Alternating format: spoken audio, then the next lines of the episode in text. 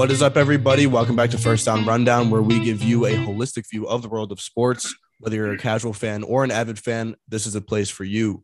We're your two hosts. I'm Hayden Vozar. He's Matt Vozar. Today is Monday, October 31st, and yes, it is indeed Halloween. This is a pretty fun episode because it's it's Halloween, and you're going to hear some scary transitions in between topics. That's probably the only thing that we'll be celebrating with today.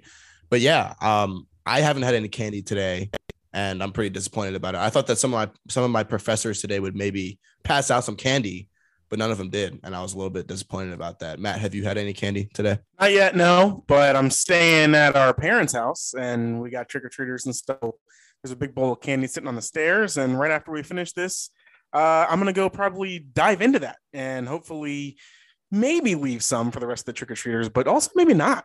Yeah, I mean, well, I know that I used to dig in whenever we had trick or treaters at the house, but unfortunately, I am in my humble abode here in my apartment at UVA. So, yeah, I've got, I've actually got, well, I've got a Fit Crunch protein bar that I'm about to eat when Matt's talking, and that's probably my candy for the day. That's my sweet for the day. So I, can, I guess I can consider that candy. But yeah, so we're back today after a week of not having an episode, and that is because I unfortunately got Matt sick because I was a little bit sick going to the wedding. Yeah, and we were in a car for, like we said, more than 24 hours t- total in the span of like three days together. So yeah, that's what happened. I think I also got his wife sick, so um, that's that's on me. But that's probably why we didn't do uh, an episode last week. But we're back with an episode this week, and really excited about it. Matt, are you excited to get into it? Well, yeah, we did an episode like it was just kind of before the Yeah. sickness really went on. Hayden got in the car. I guess it was almost a week and a half ago at this point. Hayden got in the car and I heard him for 30 seconds. And I was like, okay, cool. Well, there goes my next two weeks because you guys don't know, which none of you probably do. My immune system is really horrible. And so anytime I'm around someone who is sick for even close to any type of extended period of time, I know I'm going to get sick too. So I was like, all right, good. That's that's really good, Hayden. And he obviously has the college flu, which everyone gets after going back uh, for this for the new semester. So then being around him, I was like, cool. That's uh, that's probably going to happen. But shout out to Marine, my wife, who her immune system is pretty good. She's still holding holding strong. She's had a couple instances of not feeling too good, but I mean, nothing like kind of I dealt with. I mean, obviously you can hear it in my voice. I'm not not uh not as normal, but you know, I'm I'm getting over it though. The worst of it was kind of you know through the middle of last week.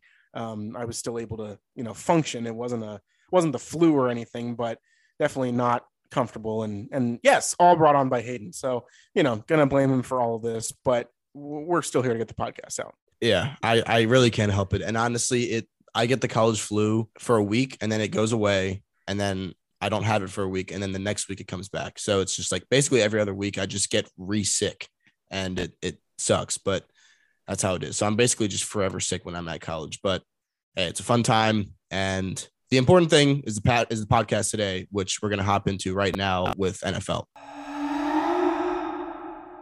So the Cowboys had a very impressive performance against the Bears this past week.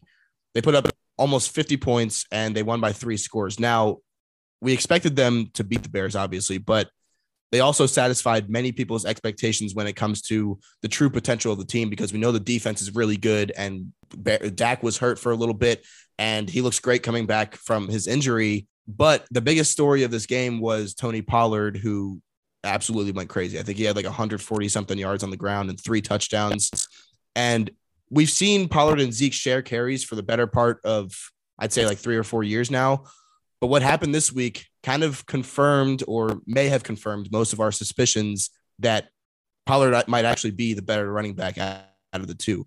Now let's share our thoughts on the Cowboys backfield situation, including what the Cowboys might decide to do to do going forward with this backfield, as well as why it may not be the case. Matt, go ahead. So as we know, Ezekiel Elliott is an amazing running back. He was all the way back in college when he was at Ohio State. He was there when they won the championship in 2014. I think he rushed for over 2,000 yards in one of those years. I, I don't even know, but in I remember in the national championship, he had like 200 yards and four touchdowns. Just like uh, an, an amazing athlete, right? Then he goes to the Cowboys. Rookie season, he rushes for like 1,600 yards, and I think he had five thousand yard season. He might actually still have that streak. I don't know. Maybe last year he he broke it, but I'm pretty sure he still has had like a thousand yards every season, which has obviously gone under the radar a little bit, you know, these past few years because he just hasn't really, you know, kind of kept up with his first like two or three years in the league. He took the storm. Everybody, you know, was he's the best running back in the league. It, you know, all this up. Well, cool. He also was thrown into an amazing situation. Well, amazing offensive situation uh, with the Cowboys there, who, if you remember, even before you know Dak was there, it was Tony Romo and it was DeMarco Murray. Shout out to the people who remember that guy because he is your definition of just like nobody thought he was anything but you put him behind the Cowboys offensive line and he runs like a freight train. Uh, and so he kind of transitions out as Ezekiel Elliott comes in, and then Zeke goes crazy as well. And so you're thinking, oh, well, well, amazing. You know, this is this this guy is is is unlike we've ever seen. And obviously he's big and he's tough and he's strong, but he's also really fast. He catches the ball. He has everything. Well, then he got hurt a little bit in the you know following years and stuff, and getting held out a little bit. Then he, you know, the drama starts up with, oh, well, you know, they're not going to pay much money as he wants to be paid. And he's, you know, in Mexico holding out a training camp and all this stuff because he wants his money, all the, the regular stuff that happens. Right.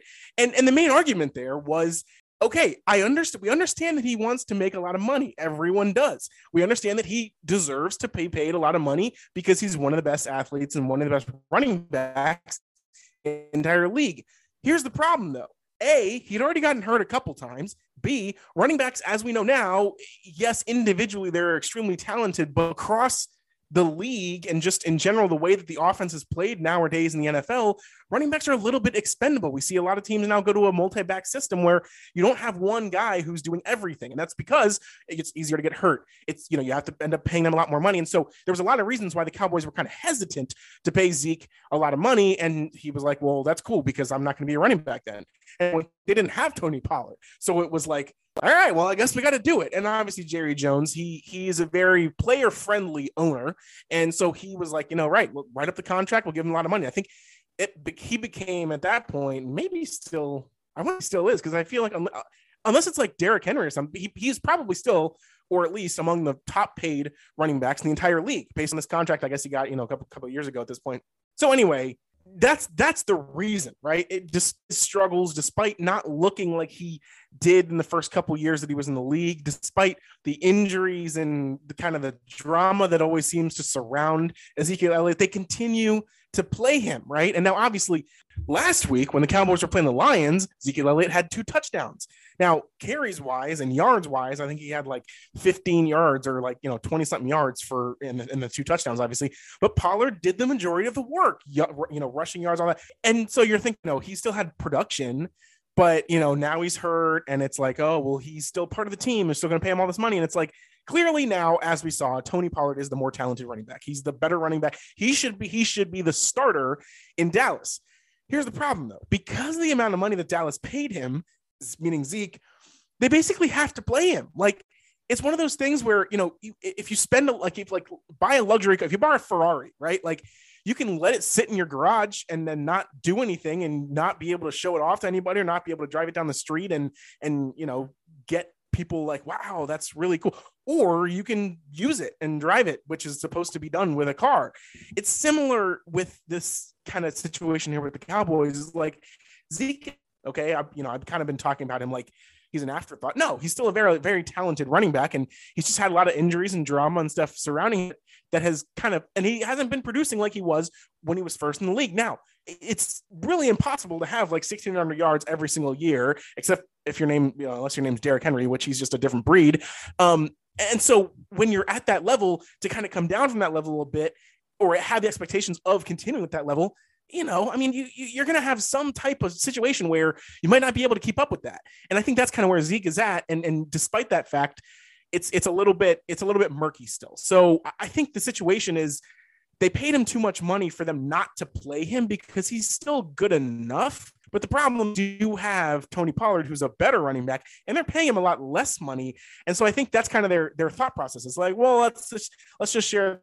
We, you know, Tony Pollard offers a different set of skills and abilities and everything else than than Zeke does at this current moment But man, I mean, Tony Pollard should be the starting running back. Like, obviously, the Bears defense is not that good. Okay, they traded away Robert Quinn, who was their who led the team in sacks uh, last year, and then they just traded traded away Roquan Smith today to the um to the Ravens. So like they're kind of getting rid of everyone. You don't expect the Bears defense to be amazing. So yes, Tony Pollard looked really good against the Bears defense. Zeke probably would have as well. But I think that just in seeing how well the offense flowed, and obviously Dak was back too. So there's a lot of, I think, a lot of recency bias that you can say just by looking at this game where, oh, you know, the Tony Pollard's a, far and away better than Zeke. And why are we even playing Zeke anymore?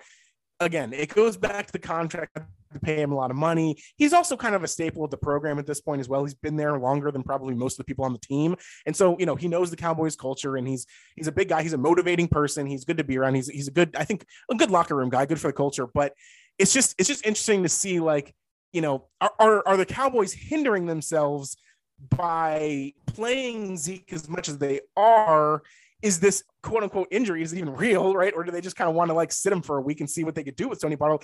I think the interesting thing will be going forward to see if the, the like the share of carries like between how much they're playing Zeke versus Tony Pollard, if that increases towards Tony Pollard's side. Like if if based on this performance, if he gets more work in the coming weeks, that'll be the interesting thing to see. If not, then we kind of know, okay, well, they're still going to respect Zeke's contract. They're going to play him a lot, and it might just kind of be the same. And obviously, with Dak back and everything, I think the offense is going to be okay. But I, think that's going to be the interesting piece. Is like we kind of saw what the clear answer was based on this week's result. Is that going to be the same going forward? I don't really know.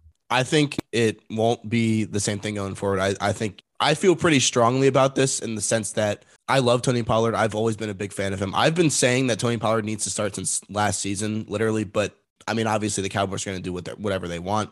And there are a couple other kids or a couple other people that I'm around that share the same sentiment. Az, who I used to do this podcast with, and who's been on this podcast since then, and you know, he's he's been one to say that Tony Pollard is is should be the starter in Dallas, and it's exactly why Matt, you know, the reason the reason that Matt just brought up that Zeke is still the starter there after so many big games by Pollard when Zeke is either out or when Pollard just somehow kind of has the hot hand and they ride with him that game. He always seems to do super well, but then Zeke just comes back and starts the next game. And it's because they paid him so much. They paid just to kind of give you some numbers on this. Zeke's contract that he signed back in 2019 was a six year, $90 million contract, and it was 50 million guaranteed. So essentially, we're talking like, I don't know, eight ish million guaranteed per year. But if you want to go, you know, full contract with incentives and everything like that, six or 90 million. I mean, that's that's going on what I think almost like 13 or 14 million a year if he if he fulfills his contract, which is just crazy. Like that's for a running back. First of all, a six year contract for a running back is just pretty outlandish. After you go through his whole rookie year con or his whole rookie contract, um, and he, I mean, I assume that he took the fifth year option as well. So five years with the Cowboys, and then they give you they give him another six year extension, which is 11 years. Like most running backs don't even really last that long in, in the league. Now, Zeke was a very highly ranked prospect coming out of coming out of college. And I guess that means that he could be durable, but at the same time, it's like, you know, we've seen him, we've seen a lot of good running backs kind of just falter out, like the the Arian Fosters of the world. The, DeMarco Murray, I think he only had probably like a seven-ish year career. Like he, he didn't really have that long of a career either and he was so good. And Arian Foster, same thing. He was so so good with the Texans. But then once he fizzled out, he just completely fizzled out, and he had to retire. So it's like I think that with Zeke, I don't know if Zeke's gonna retire anytime soon, but I think that if we do see a takeover of Tony Pollard in this backfield, and we kind of see Zeke take the back seat, there might be some shakeup in terms of of you know Zeke either wanting a trade or something like that. Because I think other teams are probably going to look at this and say, okay, well, if, if Zeke takes the back seat, then we're probably going to try to trade for him in some capacity. And that I guess kind of makes sense. But at the same time, it's like, you know, we haven't really, right. We've seen Zeke struggle with injuries over the past couple years. We've seen him just get outplayed countless times by Tony Pollard. And it's just, it's, it's kind of a sticky situation. Now, you could also say that Tony Pollard is one of those guys that benefits from being the backup. You know, like nobody really expects much of him. Well, now people do, but in the past, nobody really expected anything of him. And so he was able to just kind of go out there with no expectations and just ball out.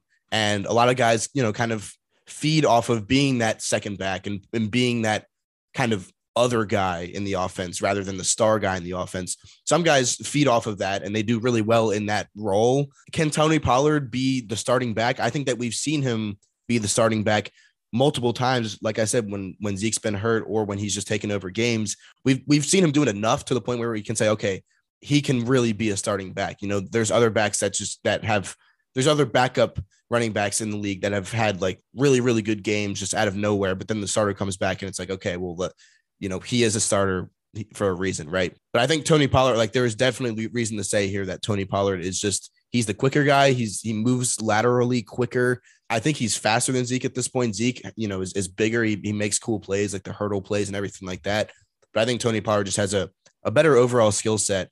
And Zeke just doesn't have the the backup running back or like the third down back type of build to where he can become somebody that can fill that role. So I don't think that we're going to see a switch in this Cowboys backfield as much as I think that we should. I don't think that we're gonna. I think it's going to stay the same with Zeke being the primary guy and Tony Pollard just being the guy that basically the guy that they can lean on at any point that they want. I mean, that you could call this one of the best backfields in the league behind maybe like the Packers backfield, but right, it's it's just going to come down to they paid Zeke way too much money for way too long and now we're seeing the effects of that. Obviously, right. We talk about this offense as a whole. Dak Prescott was out for a little while. Cooper Rush came in, and it didn't really change much. It wasn't explosive like it looked like it was, you know, yesterday in the, in the against the Bears, but it was it was good enough. And I think that's also uh, you know kudos to the running game because yeah, Cooper Rush was was good and he was you know he he did what to do, which is go into the game, manage it, make sure you get the wins, and he did that. And it's hard to do that as a backup, but like he didn't set the world on fire. He didn't have crazy stats and throw five touchdowns. Like if you're going to argue for anything, it's that the running game was able to bolster this team offensively in Dak's absence, which is crazy because you think about the fact that Dak has been basically you know the whole team for the better part of the you know like four years here you know and uh, the passing game CeeDee Lamb and all these receivers and everything like that. So they have a lot of weapons offensively in, in the in the passing game as well but they haven't even needed the passing game to get a bunch of their wins this season with Cooper Rush behind center. Now you bring in Dak and yesterday how potent the the passing offense can be too. And so I think that when you when the passing game when we we know this all the time when the running game works, passing game works off of that, and then you know once defenses get scared of, uh, scared of a deep threat or you know guys going outside or whatever it may be, opens up more lanes for the running game, right? So I think this offense is really kind of coming together and seeing, and this is kind of what Hayden was saying at the beginning and kind of introducing the time. We're seeing the true potential of this offense. And the crazy part is everything, every you know, good thing that we've said about the Cowboys so far is the offense. The strength of this team, guys, is the defense. So, and we saw obviously Mark Micah Parsons had another insanely athletic yesterday, even though it was gifted to by uh, by Justin Fields. So the defense is what's winning them ball games and the offense is is supplement you know it's kind of supplementing and, and, and, coming off of that. Obviously yesterday the the bears scored 29 points which is i think the most that the cowboys have allowed this far. Interesting enough that you know it's to the bears. But the cowboys scored 49 points. I mean like it's one of those games where it was just a shootout and it was going to be a shootout shootout no matter what. And so you know in a game like where against the lions last week uh you know when the cowboys played the lions i think they beat them they ended up beating 24 to 6 but the game was close early. I think at halftime it was like 10 to 6 or it was you know 6 to 3 or something like that the lions were actually winning that game i first quarter. But then you saw after the first quarter i don't think the lions scored a, point for the rest of the game. And, and, obviously you know the lions have had kind of been up scoring wise but we saw them put up a bunch of points in the first half against the against the dolphins yesterday right? So the defense is stopping good offense and as a result of that the offense hasn't really needed to do much. And i think yesterday is kind of the opposite of that. It's performing Uh, out of this world. They were up 28 to 7.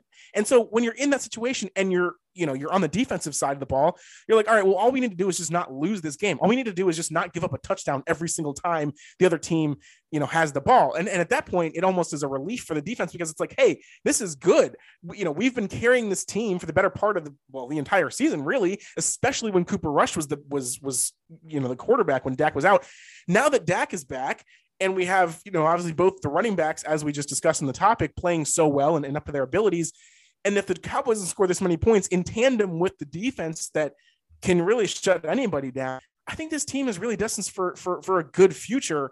And I think next week I, I was holding off on the temptation to do like state of the league, where are we at? Because um, I think next week is the perfect time to do that because that'll be after week nine. And obviously, there's 18 weeks in the regular season of the NFL. So that'll be kind of our halfway point. I think next week we're going to do a kind of a big, you know, playoff predictions, where we're at so far, who we think is going to make it, who we think is going to, who we think is going to trail off. So the Cowboys, I think, are obviously on everybody's radar at this point, but I think can actually be in the running for, you know, for obviously making the playoffs, but even potentially making a deep run and going a little bit under the radar in doing so, just because their defense has never been this good, especially when Dak has been the quarterback. And so all we've gotten is just memes of the Cowboys early in the playoffs or not even making the playoffs. When, you know, this year they've actually really turned it around and you see some success.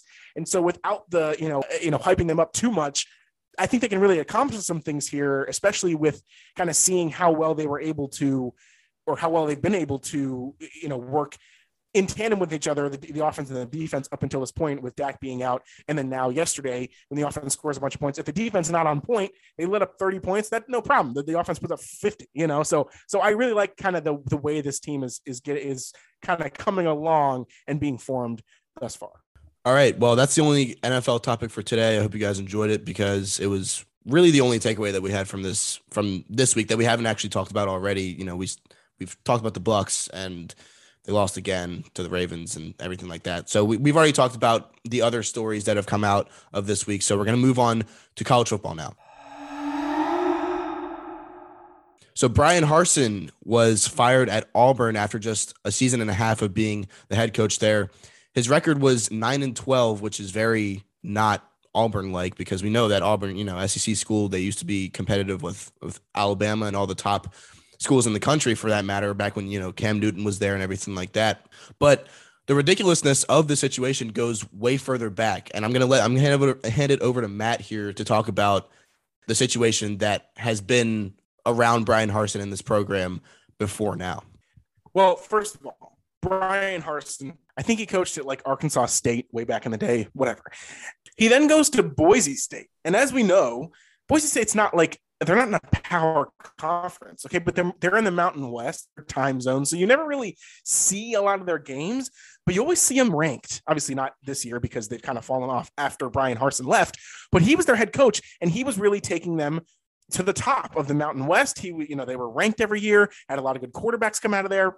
So Bryan Harsin's a really good coach but he gets hired at Auburn. And it's just one of those things in college football where sometimes you need a scheme fit. Sometimes you need a guy who's used to the culture of an SEC school who can, you know, win over the hearts and minds of fans, parents, recruiters, everybody, and, and, and really run a program well top to bottom. And, and Bryan Harsin, I think just the move from a school like Boise State in the middle of Utah to a school like or is it even it's in Wyoming, of course. No, Boise, Idaho. What am I even talking about? Clearly, I've never really been out west because I don't even know what's what city the states are in. But that should tell you, uh, Boise stays in the middle of Idaho, and and obviously you're then you're going down to Auburn, Alabama, where football is everything. Okay. So that's kind of just a weird transition to begin with. Now, fine. All right, cool. He, he comes in. I don't know what the whole backstory of like who even decided to, to hire him. And, and that's going to be relevant much after I kind of go through what happened here. So he goes six and seven in his first year at Auburn, which isn't bad. It's a well, he, he went six in the regular season and then he lost the bowl game to Houston. And Houston's Houston was a really good team last year. I think they were like 11 and 3 or something like that. So fine. You, you know, six and seven season, it's a losing record, but you got to a bowl game, you played in a bowl game. And, and for, for Auburn, like, yeah, they won the national championship in 2012, but since then they like beat Bama once, and that's pretty much it. Like they haven't been to the college football playoff ever in the history of its existence. They haven't you know, played in like a Rose Bowl. They haven't won 10 games out of their 12 they're playing on their regular season schedule. They haven't really been doing that much. And, and so that was kind of the exodus of the Gus Malzahn era, right? So Gus Malzahn was there when you know you had Cam Newton, he won the championship. You had a, they had really good teams. Otherwise, you know, in addition to that too, the you know the kick six against Bama that was also Gus Malzahn. So like you have good games and good teams that are built under Gus Malzahn, but they didn't really get anywhere. So they said, okay, it's time to fire Gus Malzahn. We're going to move on. We're going to hire Brian Bryan Harsin. Well, I don't know what this guy did to upset who ended up doing that to, But basically, as of last February, which is a month after the season ended, again, the guy went six and seven in his first year at Auburn, but there wasn't that much to work with. The, the recruited, like, there weren't that many players. A lot of them were leaving. So basically, what happens is, and again, all these really big SEC schools have tons of they have backers they have uh, nil supporters there's collectives of people who are you know engaged in business relationships there, there's a lot of people behind rams who don't actually work for the school but just are kind of just around and whether that's good or bad it's kind of for you to find out but the, the reality is you want to be on their good side. Well somehow bryan harsin and this is a good guy. Bryan harsin never done it not like a super slimy person or whatever. Somehow maybe he just it was just what he, he didn't get as many wins as they wanted or whatever. There were people who were again like not directly involved with the auburn program football program but people who were kind of around the program who were able to influence people who did work inside the auburn program. Basically a coup established in order to find something wrong with Bryan Harsin, basically fire him and this happened last february okay now, here's the explanation behind it. Bryan Harsin, when he got to Auburn, he signed a six-year contract for like $31 million. Okay. And you hear about con you hear about you know teams firing coaches all the time. Well, you know, you pay him his buyout, whatever. The only way to fire a coach and not have to and be able to break the contract essentially, because if you fire the coach, you have to pay him a buyout and pay him the rest of that money, which usually is, you know, 20, 30 million dollars. So the only way to get out of that paying that buyout and you know breaching the contract is if you can basically criminally investigate and convict the head coach that he has done something against the law and go to court and all this stuff like fire a coach. So this is what was going on behind the scenes at Auburn this past winter with Bryan Harsin. Basically, he wasn't good enough, or people in the, within the program thought that he wasn't good enough. So they basically just like took his entire life, tried to find somewhere where he broke some type of rule, whether it be NCAA rule or personal or whatever. Basically, just like looked into his entire life to try to find something wrong. They could take him to court and fire him. Like, what? This is how crazy college football gets, especially in the Southeastern Conference and especially in Alabama and Auburn and you know all these schools that are so cute. So, but they don't find anything because he's never done anything wrong. Clearly, why would they? So this whole thing goes on, and Bryan Harsin, meanwhile, is like in Mexico, like on his summer vacation, has no idea any of this is going on, and then comes back and finds all finds out about it, and he's like, "Cool, nothing happened because they're not going to find anything, so I'm still going to be the Auburn head coach." And so he does. So he goes on, and this awkward existence between like him and the people who were trying to fire him, like it has been going on this whole time. And obviously, Auburn did not perform well this year. They haven't been so far, and so they rightly, you know, justified to to fire him. Now they're still going to have to pay his buyout, which I think is 20, 24 million dollars or something. And so, but I mean, whatever. Eventually, it got to the point where they were willing to pay the money to fire him, and and so yeah. So that's the crazy story behind this Harsin thing. And he's just a good guy who used to coach at Boise State and then didn't do so great at Auburn, and but basically just got his whole life turned around by these people who wanted to fire him for not that big of a reason. But hey, that's what it is in SEC football. All right, so now that we have that explanation, we can go into kind of the the furthering of this topic, which is well, what happens next for Auburn? Obviously, they have an interim head coach. I forget who it is. I just read it somewhere, but there's an interim head coach, and they're going to try to find a new head coach to bring into Auburn, and it has to be somebody that is tenured and that has a good reputation at either the next level or you know in college football at at the same level, the SEC level, and that's pretty fitting because essentially the top target right now that the Auburn Tigers are looking at in terms of the next head coach is a guy named Lane Kiffin. And if you don't know who Lane Kiffin is, he is well, if you don't know who he is, then probably don't really watch much college football, but that's what we're here for. We're, we're here to tell you about it. So Lane Kiffin is the head coach right now at Ole Miss, and Ole Miss, I think, is ranked 10th in the country or something like that. Ole Miss is also in the SEC. So there you go. There's some SEC experience that fulfills that requirement for Auburn's head coaching job.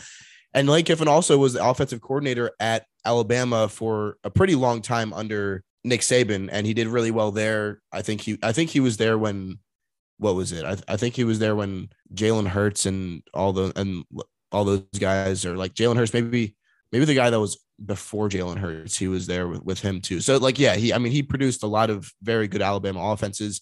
He moved to Ole Miss last year with Matt Corral. He basically got Matt Matt Corral drafted high or as high as Matt Corral did get drafted because he just set up all these insane plays for Matt Corral to just run, and he told Matt Corral who to throw to.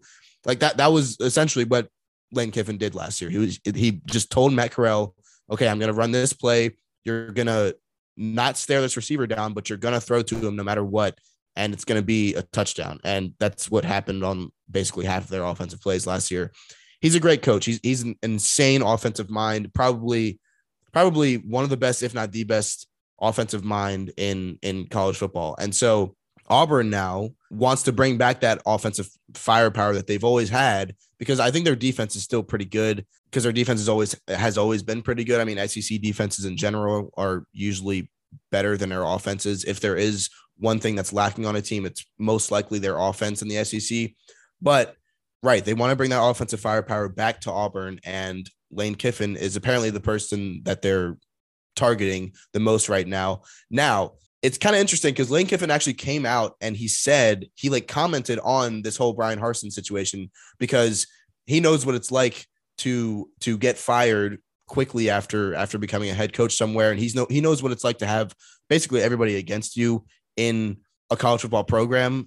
And so right. So he basically came out and said he was like yeah I feel for for Bryan. it, you know this happens to the best of us and it's just what happens in in college football sometimes. But like he's going to move on to bigger and better things. And, you know, I, I really have a lot of respect for Bryan Harsin. And it's kind of weird because it's like, okay, so you're coming out with a, with a little feel bad pity statement, but like, if you take this Auburn job, this could happen to you too. It's like, it, it's kind of a little paradoxical situation here where we have like, okay, Lane Kiffin saying, you know, giving his apologies to Bryan Harsin about what Auburn did to him. Meanwhile, he might just go to Auburn and the same exact thing could, hap- could happen to him because we all know that Auburn is all about the drama and their program just like Matt like Matt just explained like their program is just crazy in in terms of like what they'll do to either get a coach out or or get a coach probably get a coach there too. Like they'll probably go to extreme lengths to try to get Lane Kiffin there as well.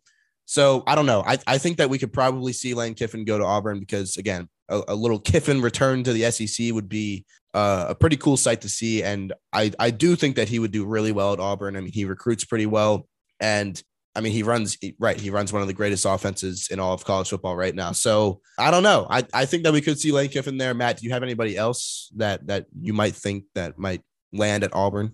Yeah, I mean, I don't really have any other like specific candidates right now. I think that obviously you have like the Wisconsin job is open, the Nebraska job is open, and I feel like the guys who have been fired and fired from those positions kind of fit like the Big Ten mold because those are those are both Big Ten teams. We haven't really gotten like a like a a really open type of job person like an SEC that would be like an SEC school and do. The only other guy I think of is Urban Meyer, but after all the craziness with Urban Meyer and the NFL, like obviously he's an amazing college coach, but would he even go back to college? I have no idea.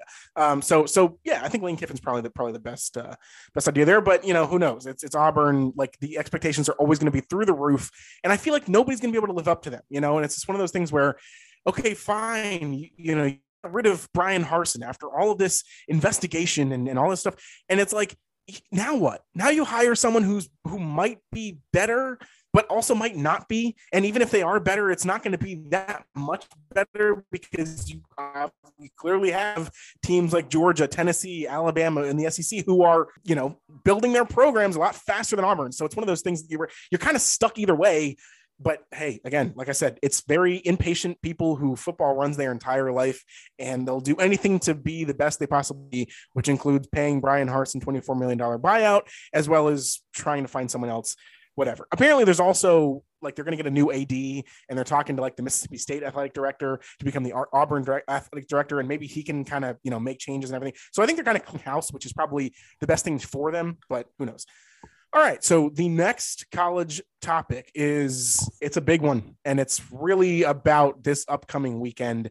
Obviously, we had a you know a bunch of cool results from last weekend, which include obviously two of the bigger games, Ohio State, they looked tested against Penn State, but at the beginning or the first half at least, but kind of just rolling rolling over, right? Penn State they weren't able to keep up. With Ohio State actually went ended up winning that game by 13 points, and then Tennessee and Kentucky was another ranked versus ranked matchup. And it was, you know, it wasn't supposed to be a really close game. Tennessee was favored by 12 points. Well, they won the game by 38 points. They won 44 to six. It the game was seven to six at one point, people. Okay. And the Tennessee just, you know, decided, oh, well, let's just snap our fingers and put up more, you know, 37 more points.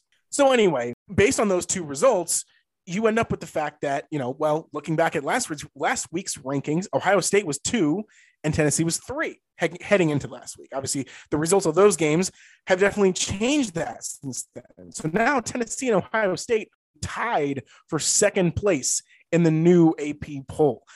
And this is what everybody was hoping for, of course. And at the perfect time means that next week's game, this coming Saturday, between Georgia and Tennessee, will be the will be between the top two teams in the country. It's a one versus two matchup. It's everything that we hope for in a college football season to, to be able to see. It just never really happens that much. Basically, unless it's LSU and Alabama, it hasn't happen, right? In the at least season, obviously, you know, you get to the college football playoff. That's that's of course you're going to be kind of having a one versus two matchup. But in the regular season, it's so rare to see this. It's between two teams who obviously we knew Georgia was going to be that good, but we didn't know. You know, maybe they take a take a loss along the way. They'll be, you know, maybe sixth or seventh or eighth or whatever in the in the poll. Did all their games. They're number one for basically the whole season. Tennessee obviously has gone come completely out of nowhere and is dominating everyone they've played. And so now you end up with, and then two, kind of, you know, in addition to this, just for some background here, the reason this game means so much is because Georgia and Tennessee are both in the SEC East. Okay, so Alabama, LSU, Georgia, or LSU, sorry, Alabama, LSU, Auburn, Mississippi State, Ole Miss, like Texas A&M, all those teams are in the SEC West. So the SEC East is essentially Georgia, Tennessee, and then like Florida and Vanderbilt and Kentucky and teams that you know are kind of not that great. So the SEC West is always said is you know kind of the better half of the SEC. But this year, the two best teams in the country are both in the SEC East, and they're both playing each other this weekend. So, Hayden, give me a little preview of this game. Tell me who you think's going to win. Tell me who you think's going to show out, maybe who's not, and then we can get a little bit into, and then I'll kind of take over from there, and I'll go into a little bit more of like, who, like based on who wins the game, what will the standings look like? Not only in the AP poll, but also in the SEC, which has a lot of implications on who's going to be in the college football later to come. Yeah. So essentially, the spread of this game, I'm going to start off with the spread. It's Georgia, Georgia minus eight, and then obviously Tennessee is getting eight points in this game, which is which is a pretty crucial line in my opinion because right, it eight is over a touchdown. It's it's a touchdown and two point conversion would give you a push in this game. And it's, it's pretty interesting because it's in Georgia, but we still, I, I feel like we still wouldn't really expect this big of a line. I, I looked it up and I was, I was expecting to see something maybe along like the lines of like four and a half, four ish. I, I don't know. Cause just because Tennessee has been on such a hot streak lately and it's not that Georgia hasn't been, it's just kind of, we expect Georgia to do that but we don't we haven't really expected Tennessee to do this. We haven't expected Tennessee to win 44 to 6 over Kentucky who Kentucky we I mean we thought that Kentucky was a pretty good team. They have Will Levis at quarterback who is supposed to be this great NFL prospect. You guys I don't know if you guys know my take on Will Levis, but I just don't I don't think he's that good of a good of a quarterback. I think he just has the size. He's he's what we call a tool prospect because he has he has the size, he has the arm, he has everything. He has like the he looks the part, but I don't know if he actually is the part. Anyway, Tennessee crushed Kentucky last week, and, and nobody really expected that. And Tennessee beat Alabama two weeks ago, and nobody expected that. So it's like Tennessee has been on this tear lately, and Georgia has also been doing their job and winning games. It's just that we expect that from Georgia, and we don't expect that from Tennessee. So I think that when I was thinking about this game, I was getting a little bit blinded by some recency bias with Tennessee and saying, okay, well, ten, this game should be closer in terms of the betting lines, but it's like, nah, not really, because Georgia's been doing this all season. They just have been doing it kind of on the low because, right, everybody expects them to only let up uh, one touchdown per game, and everybody expects them to put up 40 points per game. So it's like it, it doesn't really, you know, I, I, I feel like now that I think about it more, the line makes more sense. The minus eight does make more sense, and because it is in Georgia, I'm ve- I would be very curious to see if it was in Tennessee, what the line would be, but I'm not going to make any predictions for that. The uh the money line odds are Georgia minus 315 and Tennessee plus 270. That that's pretty heavy there. I don't know if that's pretty standard for a minus eight plus eight type of line, but right, like if you look at that and you say, okay, well, and you have so much faith that Tennessee is going to win this game, it's like, okay, we'll pump the brakes a little bit because they're plus 270, right? I think that there's probably something to this that's saying, okay, don't bet on the on their side. I'm not saying don't bet on Tennessee because they could very well go into Georgia and win this game, but I don't know if they will. I think that Hendon Hooker and Jalin Hyatt have been on a, an absolute tear, and it's actually kind of funny because we've we've talked about Jalin Hyatt in the past. Well, it was right after he had his crazy game against Alabama, and we were saying, well, has this game is this kind of just a fluke game against Alabama? You know, he was just all the cards were falling his way.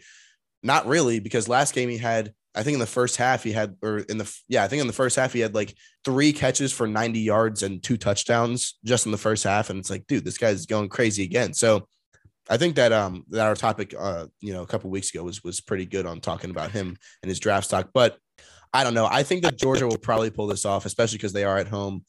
It like that that is going to be jumping. They know Georgia knows that Tennessee is a real opponent. It's it's not going to be one of those games where Georgia comes in and they're like, okay, well, you know, Tennessee, they're an SEC team, but we got this, right? We we we've got the SEC West. It's like or the SEC East. It's like no, they know that Tennessee is real. They know that Tennessee is number two in the country. So they're going to prepare for them like it. I think that Georgia's probably going to go out there and and get it done. Kirby Smart is a great coach. He right. He's I think he's very much like any other good SEC coach in the sense that he knows what he's going up against and he's going to prepare for that well. I think that we're probably going to see Georgia win this game.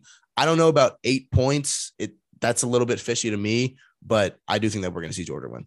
Yeah, it's it's tough. Um, obviously, right. You you start game it's one versus two, but the spread is eight points. Like that's almost like a blowout, right? I mean, if Georgia wins this game by 10 points, like pretty handily, oh, well, you know, that competitive. But I think that, I don't know, I, I think Tennessee can, can really show their stuff here. The, the, the difference is obviously I, their offense is, and it's because their schemes are different, and it's and it's something that the teams have to prepare for if you haven't been facing it very often. So I think the Tennessee offense is going to put up a lot of points, but the problem is the Tennessee defense isn't that good, okay? And the Georgia offense is not like amazing. It's not Tennessee's offense, but it's a good enough and it's efficient enough for them to be able to score pretty much at will on the Tennessee defense. So when you kind of combine here, like what sides are better, I guess.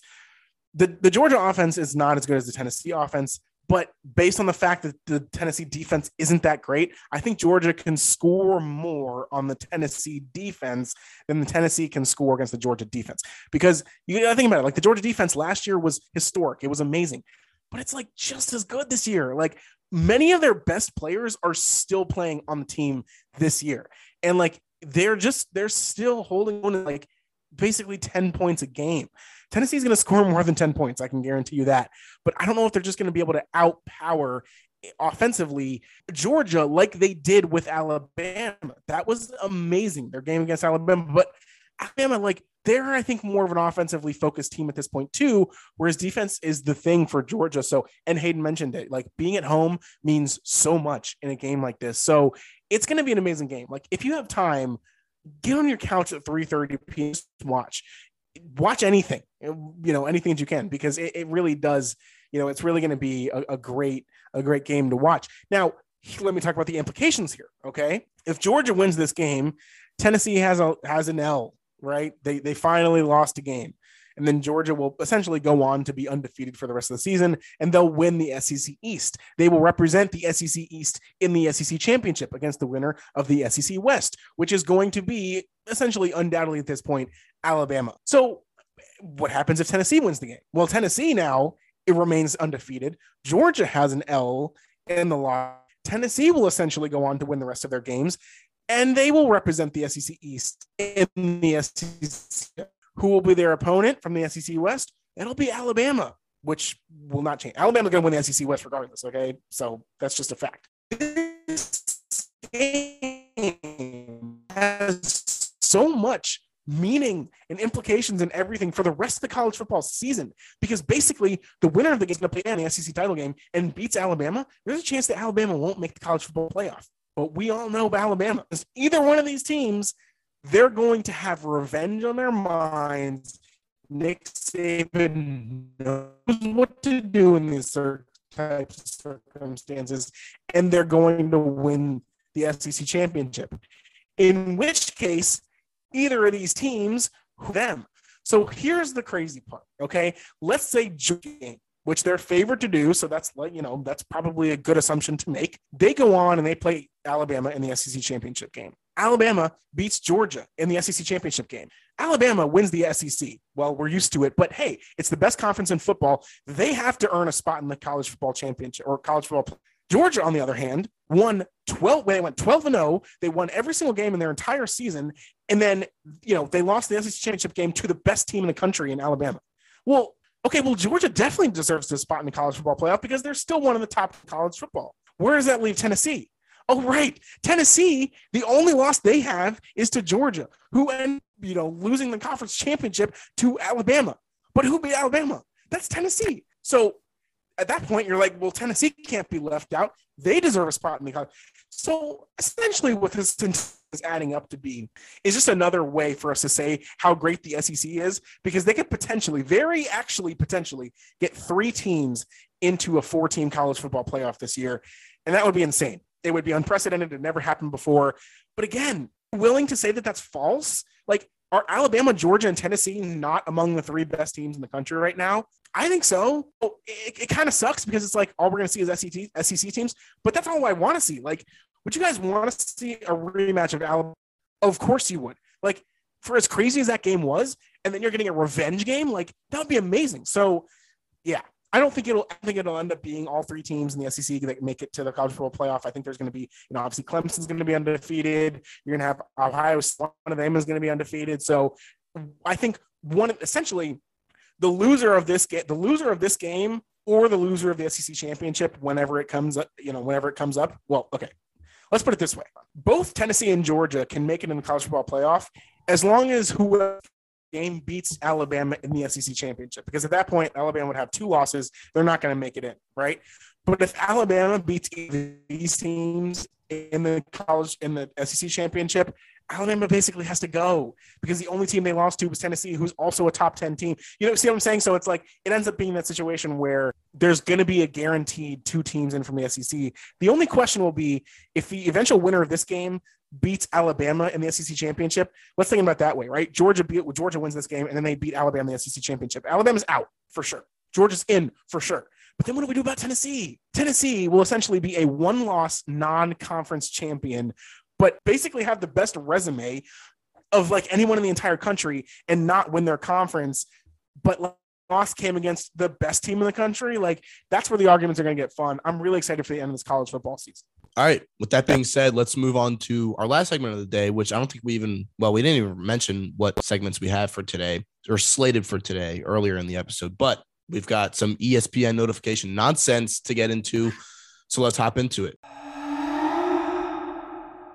So if you guys don't know what the premise of this segment is, because it's kind of it's relatively a new segment on here, it's essentially where Matt goes through his phone and looks at all the ESPN notifications that he gets, and he looks at all the ones that don't have a header, that don't have a little bold heading or don't have a title, and they just have words to them, but they say the most outlandish things, and we want to share them on this podcast because it's it's just a funny segment that we that we go through. And i bet you it, you're probably listening to this and you if you haven't been here before you're probably like wow this sounds really stupid. Trust me you're going to hear some of these and you're going to be like what the heck? Because right they have no title but they are they sometimes have like the biggest implications and sometimes have the most intense meanings but it's just like they have no title so matt take it away all right so the first one here and, and again yeah some of them are like insane some of them are crazy and some of them just what is what was the point of this? Like, there's no story, there's no context, and so we have an array of those in this episode for you. This one here is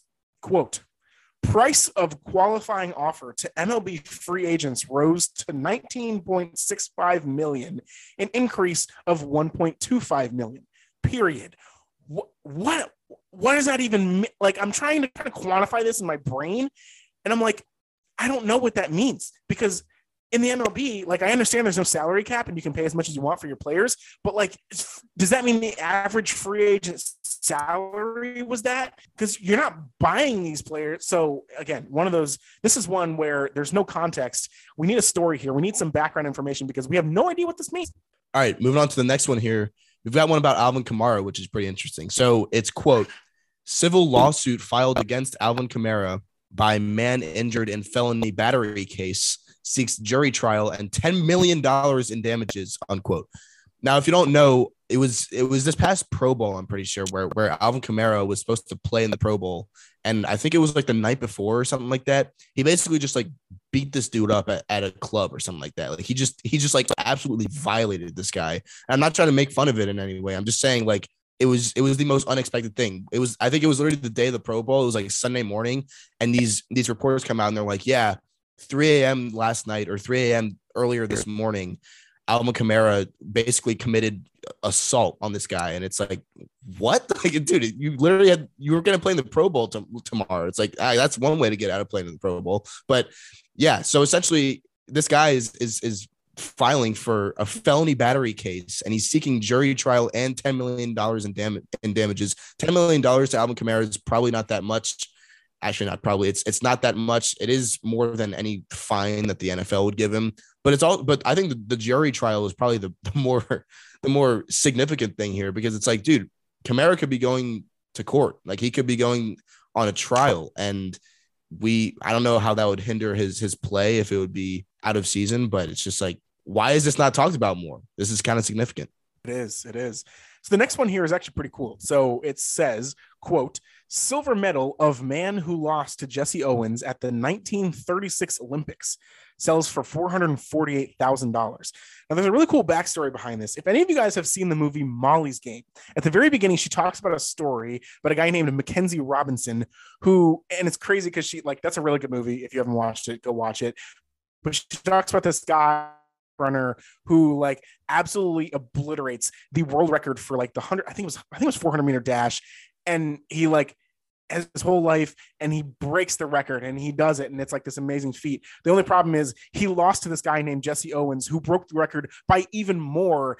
Jesse Owens goes on to be the most storied and, and awarded track runner in the history of the world. And this guy, Mackenzie Robinson, who also broke the same record on that day, basically ends up being a janitor for the rest of the rest of his life and doesn't get anything except this one silver medal, which ended up selling for 448,000. So cool backstory there um, I just thought that was funny that I, I got that notification. I'm like, hey, I know what this means because I saw this one movie that one time. So yeah.